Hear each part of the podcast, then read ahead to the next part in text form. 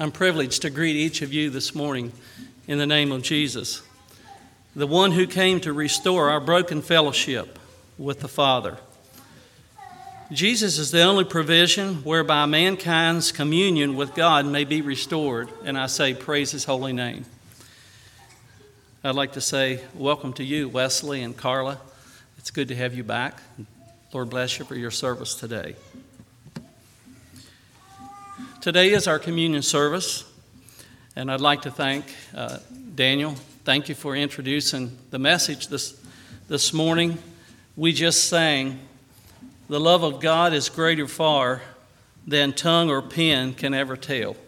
Well, I have the tongue this morning, and I'm no match for the message this morning, but by the grace of God, I'll do the best I can. Today's a special time to remember God's eternal love for His creation.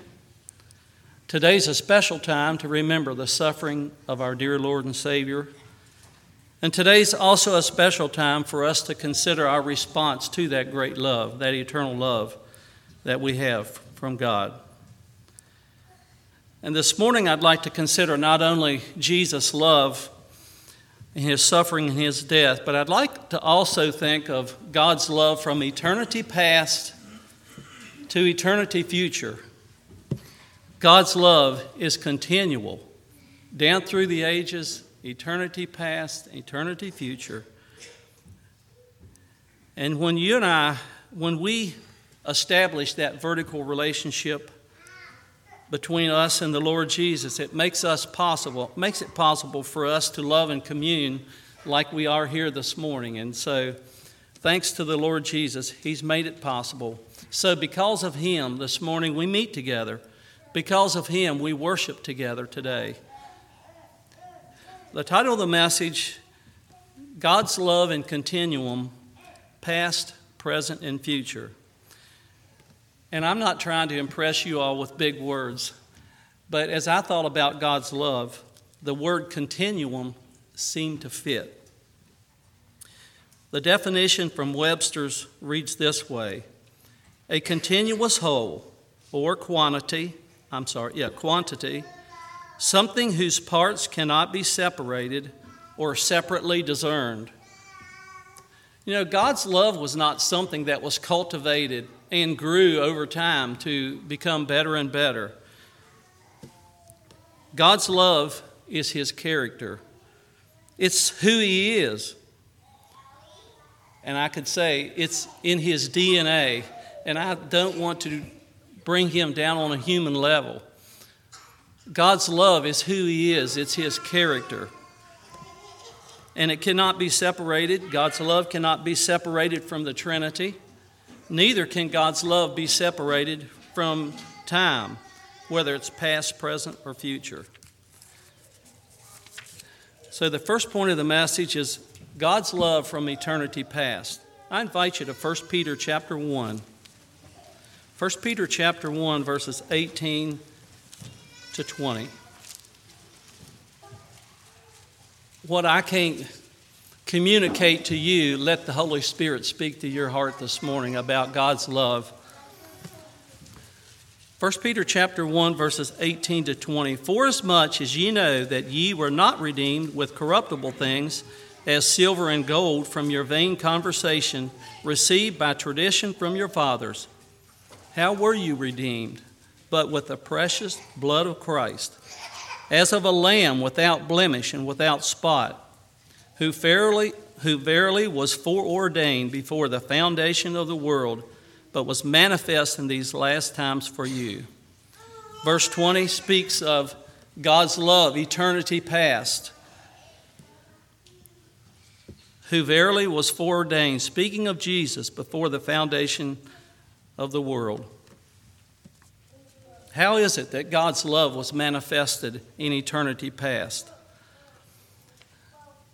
In my humanity and finite understanding, I like to think of the Trinity sitting around a table discussing a solution to the sin problem before the creation. Now, wrap that around in your mind. I don't know how it happened. But I just like to think of the Father and the Son and the Holy Spirit sitting around a table, considering that we're, there's going to be a problem in the future. Creation hadn't even happened. Mankind had never been created yet, and the Father and the Son and the Holy Spirit, in their omniscience, knew that there was going to be an issue, there was going to be a sin problem.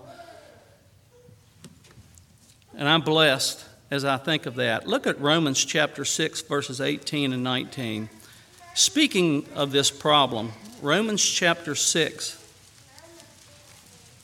verses 18 and 19. Being then made free from sin, ye became the servants of righteousness. I speak after the men because the infirmity of your flesh, for as ye have yielded your members, hmm, something's not looking quite right.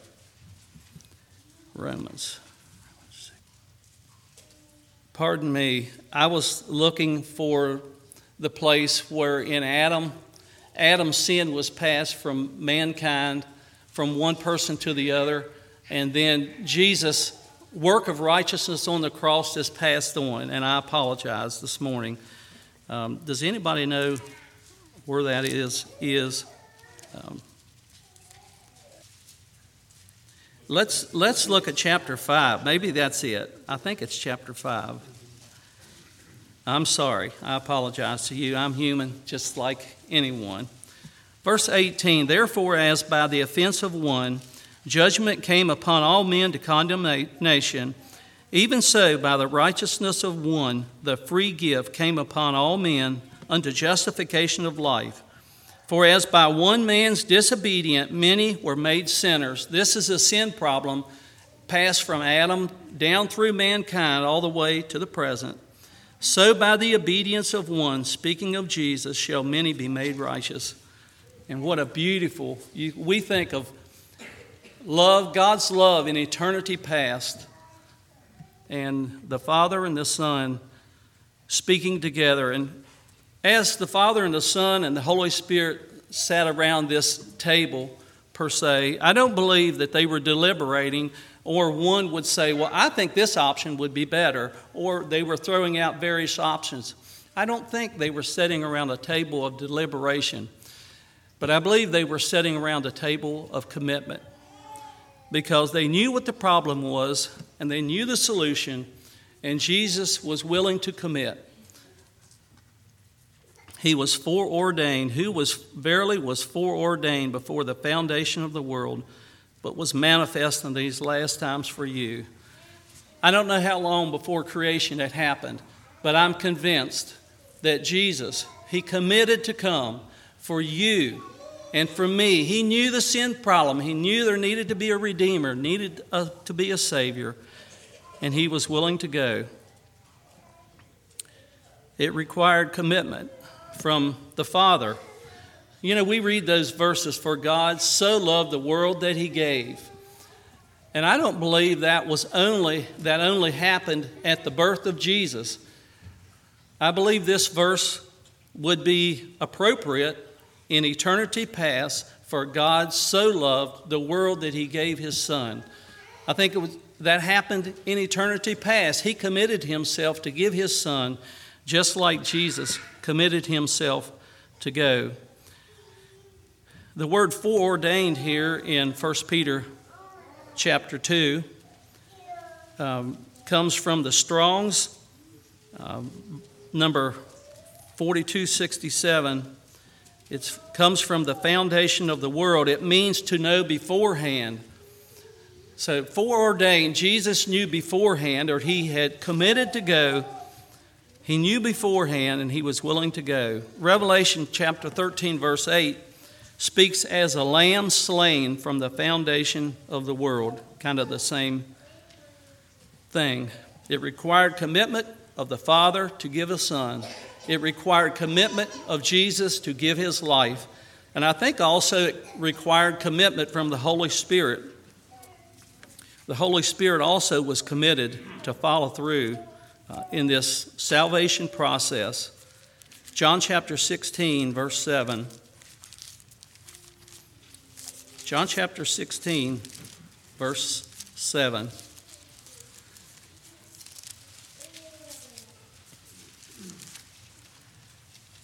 Nevertheless, I tell you the truth. Jesus said, It is expedient for you that I go away. For if I go not away, the Comforter will not come unto you. But if I depart, I will send him unto you. I believe the Holy Spirit also committed himself.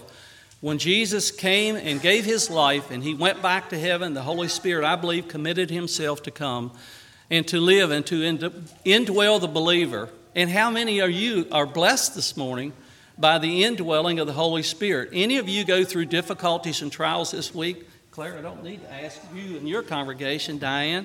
And some of the rest of you, some of the illness that you could have, I could point out some people in the congregation here this morning. Have you been blessed by the Holy Spirit, the indwelling of the Holy Spirit in your life this week? What a blessing it is. I believe in eternity past, it required commitment from all three the Father, the Son, and the Holy Spirit. Second point of the message is God's love in the present. John chapter 15, verse 13. This would be the text. John chapter 15, verse 13. Jesus said, Greater love hath no man than this, that a man would lay down his life for his friends. So I have a question to ask you. Were you and I, were, were we friends of Jesus when he gave his life for us? Were you Jesus' friend when he gave his life for you? Thank you, Mel. The Bible says, while we were what? Friends? No. While we were yet sinners, we were rebellious, we were his enemies. Jesus said, Greater love hath no man than this, that a man would lay down his life for his friends. I'm blessed to think of the Lord Jesus. He knew we would be his enemies, and yet it seems he could see beyond the evilness, he could see beyond the sin to what you and I could become as we surrendered our life to the Lordship of the Son. And so we're blessed this morning.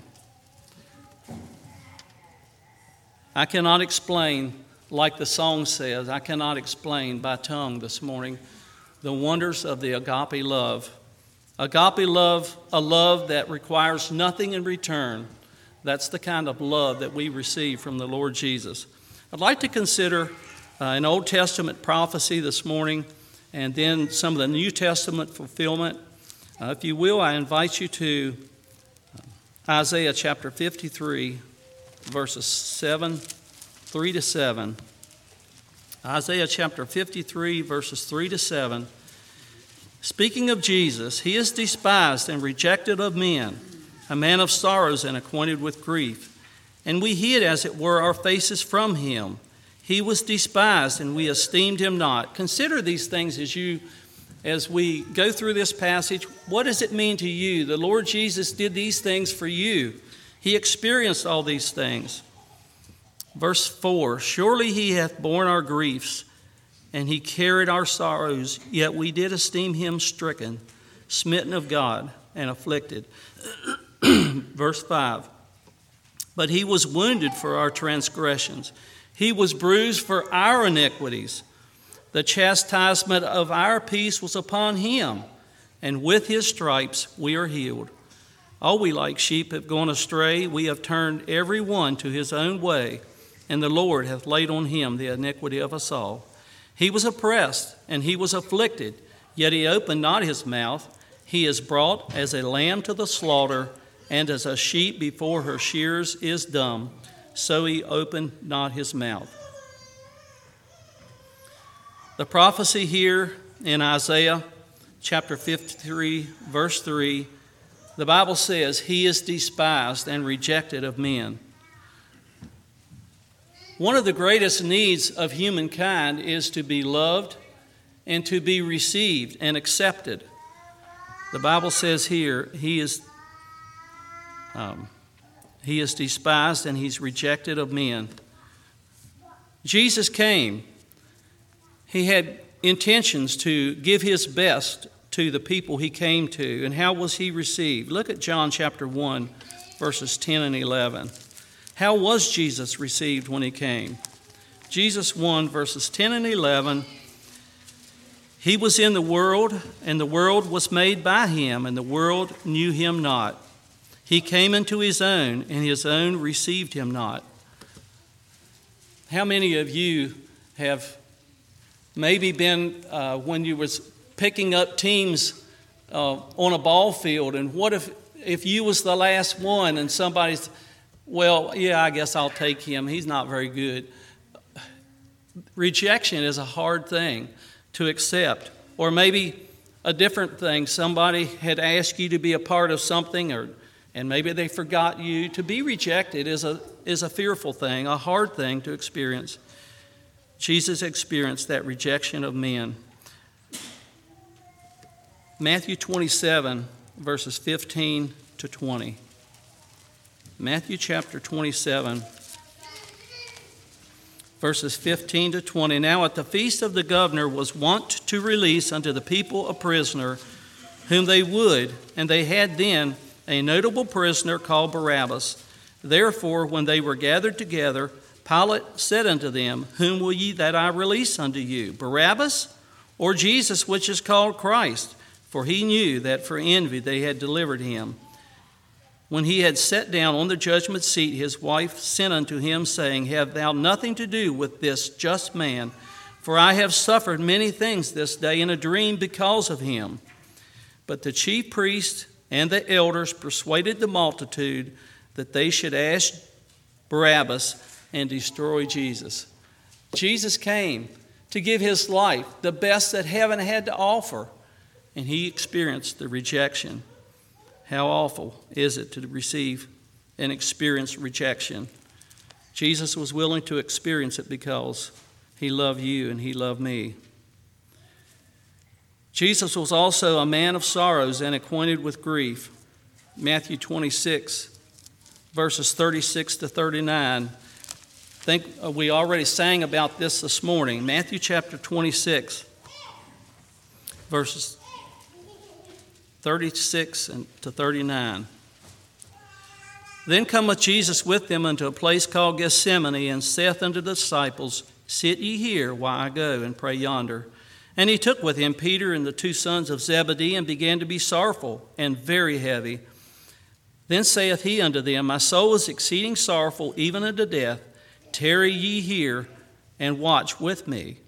And he went a little further and fell on his face, and he prayed, saying, O my Father, if it be possible, let this cup pass from me, this cup of death.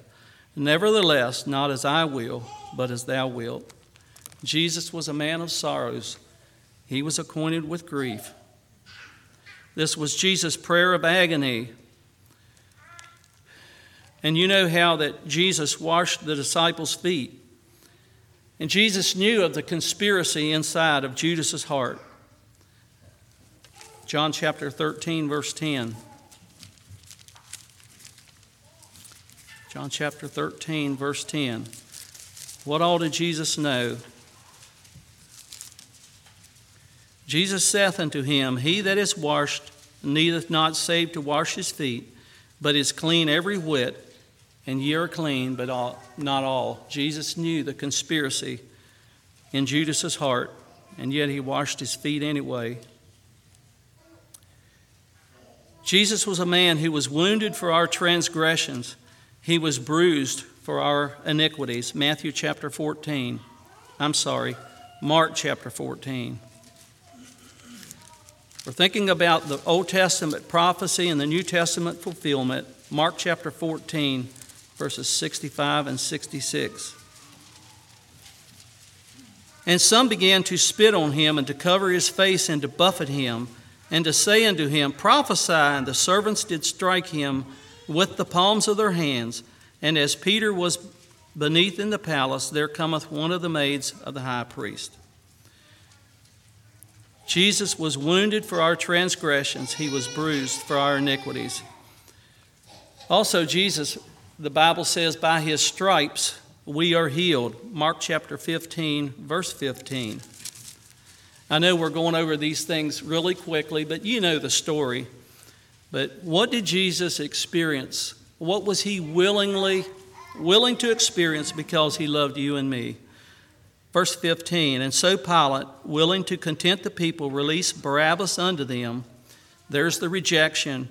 And he delivered Jesus when he had scourged him to be crucified. Just kind of moves over through that very quickly. But you and I know how horrible a scourging is. And I'll not go into that this morning. I shared with you all how horrible a scourging is. Many people often would die before they could even be crucified on a cross because of the blood loss. Jesus was scourged. With his stripes, we are healed.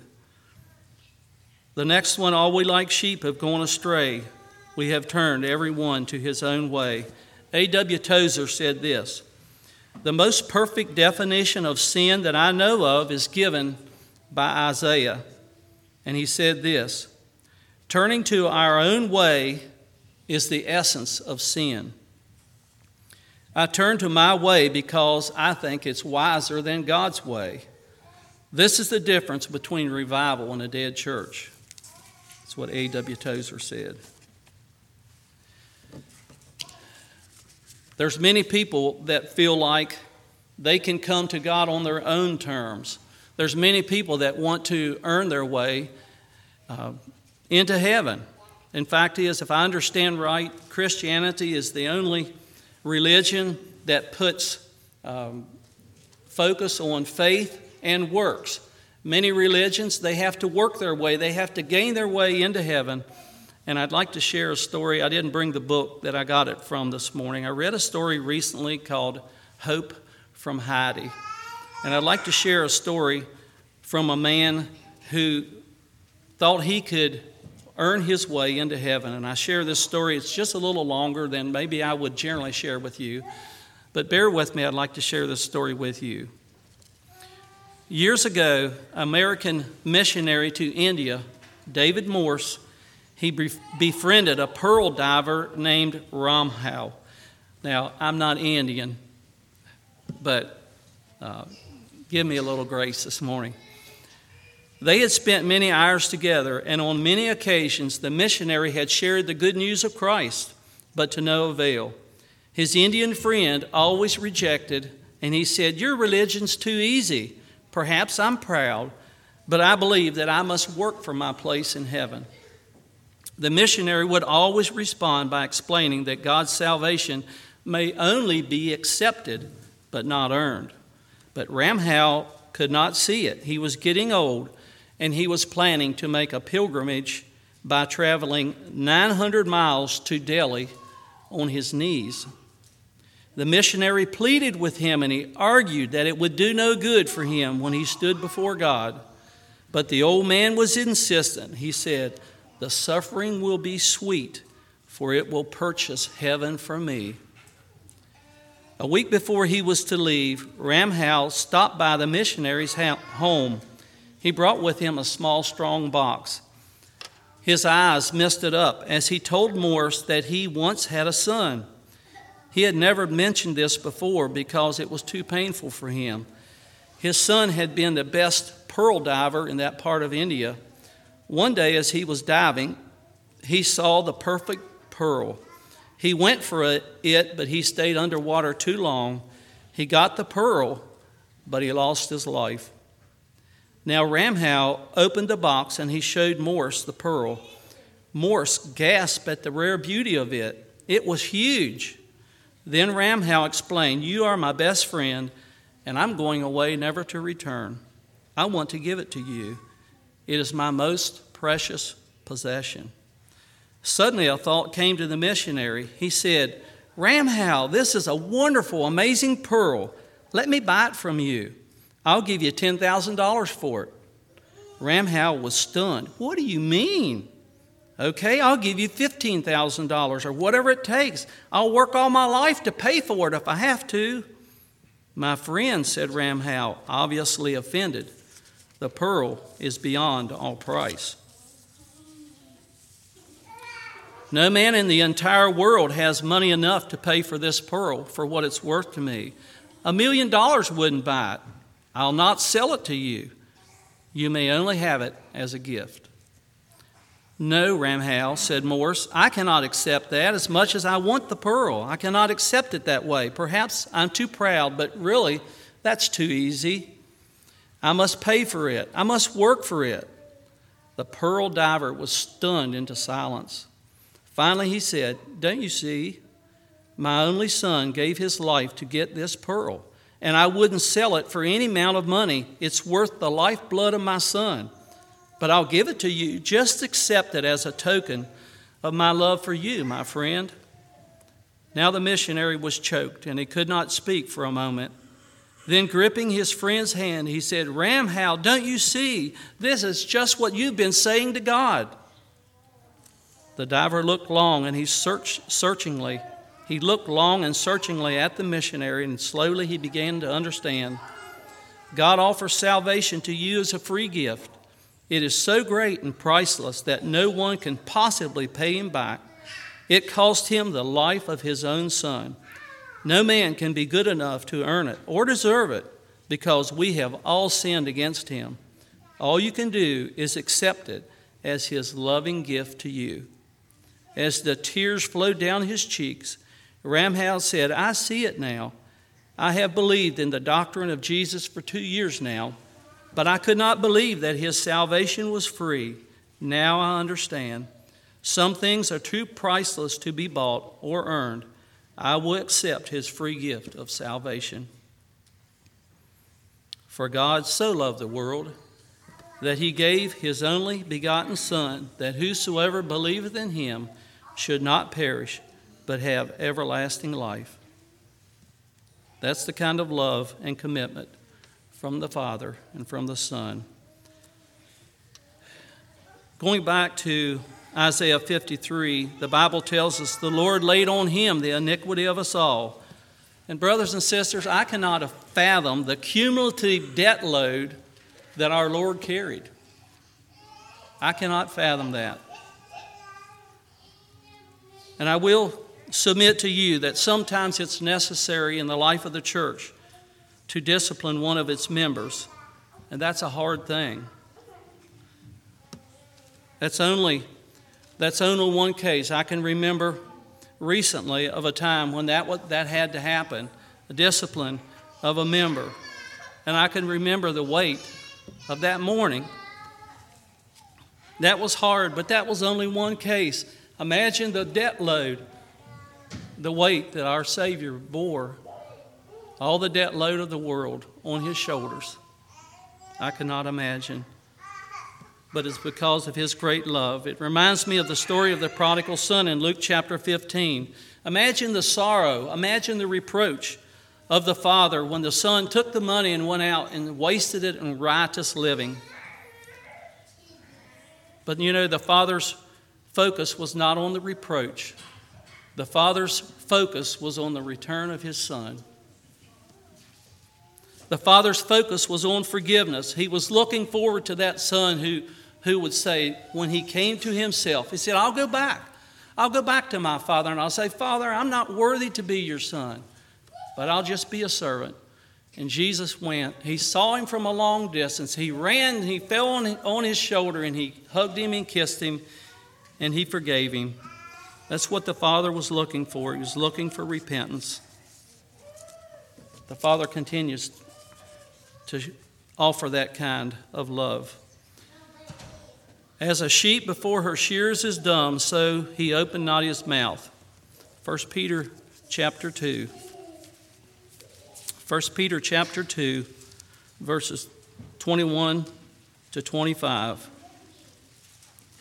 For even unto were ye called, because Christ also suffered for us, leaving us an example that ye should follow in his steps, who did no sin, neither was guile found in his mouth, who, when he was reviled, what did he do?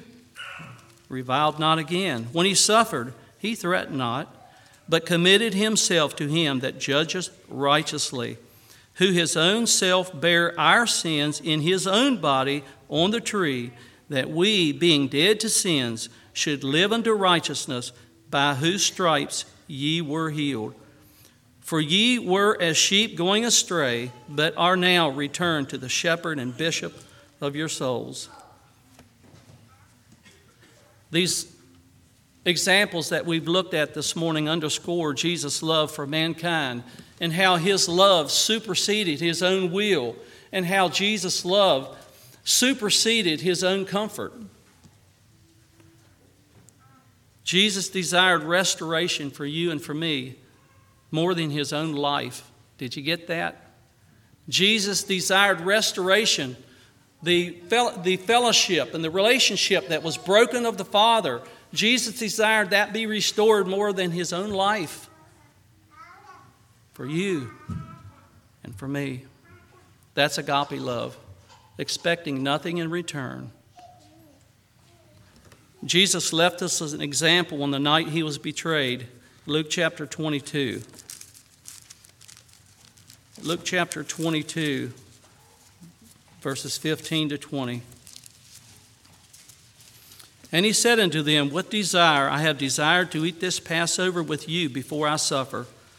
For I say unto you, I will not eat it any more. I'm sorry, I will not any more eat thereof until it be fulfilled in the kingdom of God.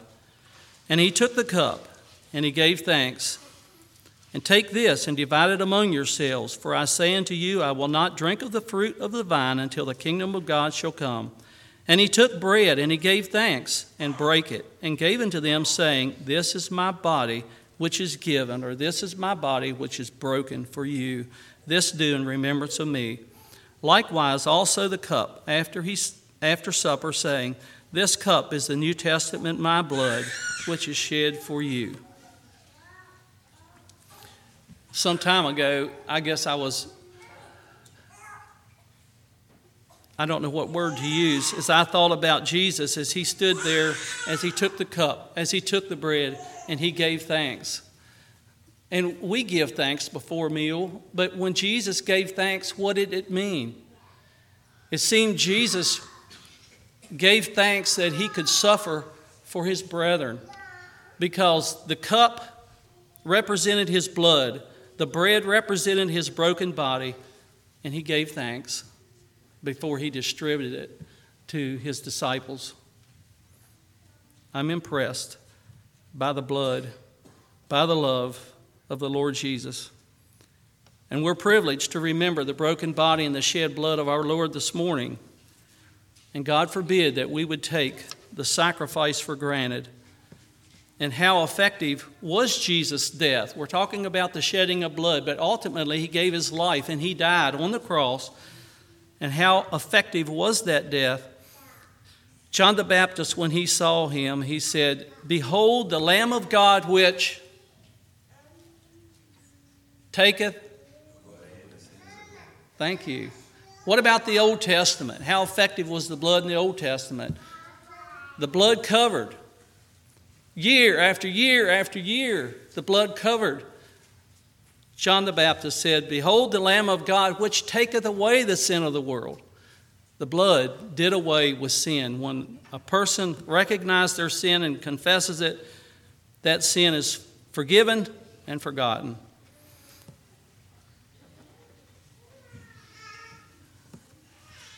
I know our time is, is rushing away, but we're talking right now about God's love in the present and I'd like to real briefly think about the indwelling of the Holy Spirit. Turn with me again to John chapter 16. Are you blessed this morning by the indwelling of the Holy Spirit? John chapter 16, verse 7 Nevertheless, I tell you the truth, it is expedient for you that I go away. For if I go not away, the Comforter will not come unto you. but if I depart, I will send him unto you. and then let's drop down to verses 13 and 15. Howbeit, when he, the Spirit of truth, is come, he will guide you into all truth. For he shall not speak of himself, but whatsoever he shall hear, that shall he speak, and he will show unto you things to come. He shall glorify me. He shall receive of mine, and shall show it to you. All things that the Father hath are mine. Therefore said I, that he shall take of mine and show it unto you. Therefore said I, that he shall take of mine and shall show it unto you.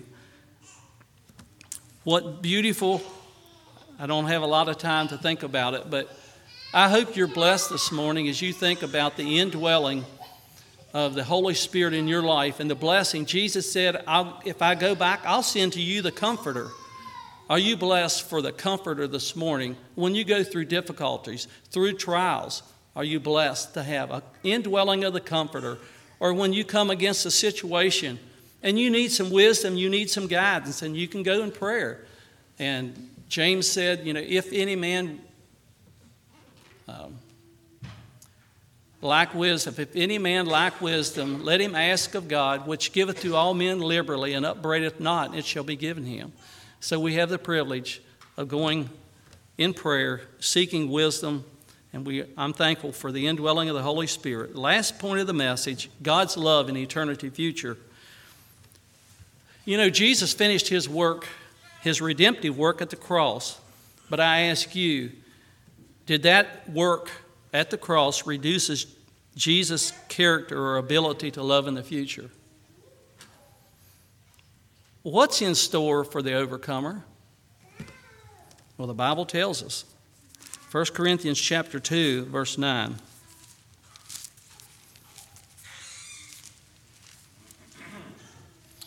But as it is written, eye hath not seen, nor ear heard, neither have entered into the heart of man the things which God hath prepared for them that love him. Eternity future, God's love in the future.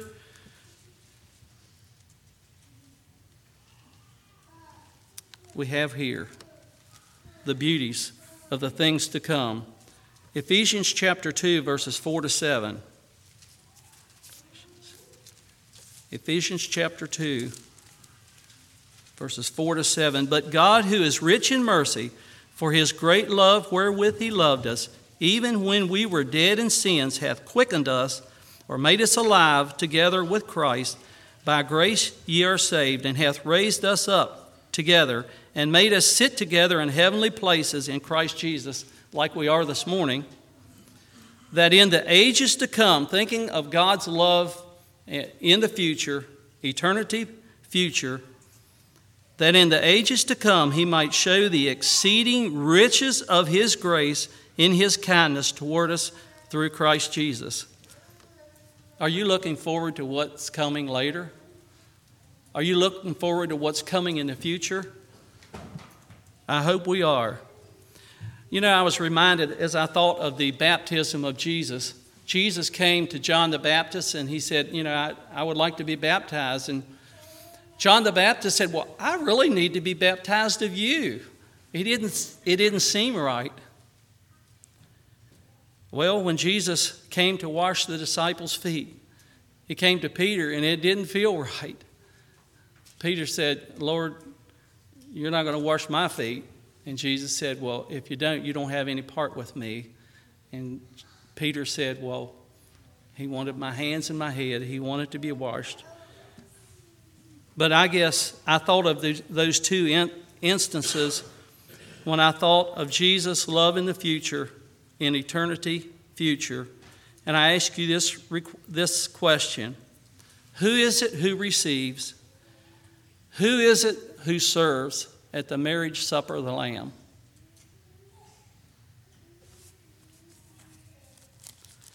Luke chapter 12, verse 37 tells us we are so blessed this morning to have our sins forgiven by the blood of Christ. But just because he, he followed through and finished that work did in no way take the love and the servant heart from our Lord. Luke chapter 12, verse 37 Blessed are those servants whom the Lord, when he cometh, shall find watching. Verily I say unto you, that he shall gird himself and make them sit down to meat, and will come forth and serve them.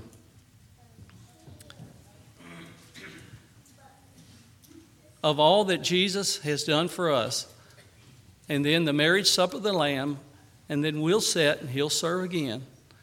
We don't separate His love in any way from His nature, His character. It's His nature to love, it's His nature to serve. And I say, praise His holy name.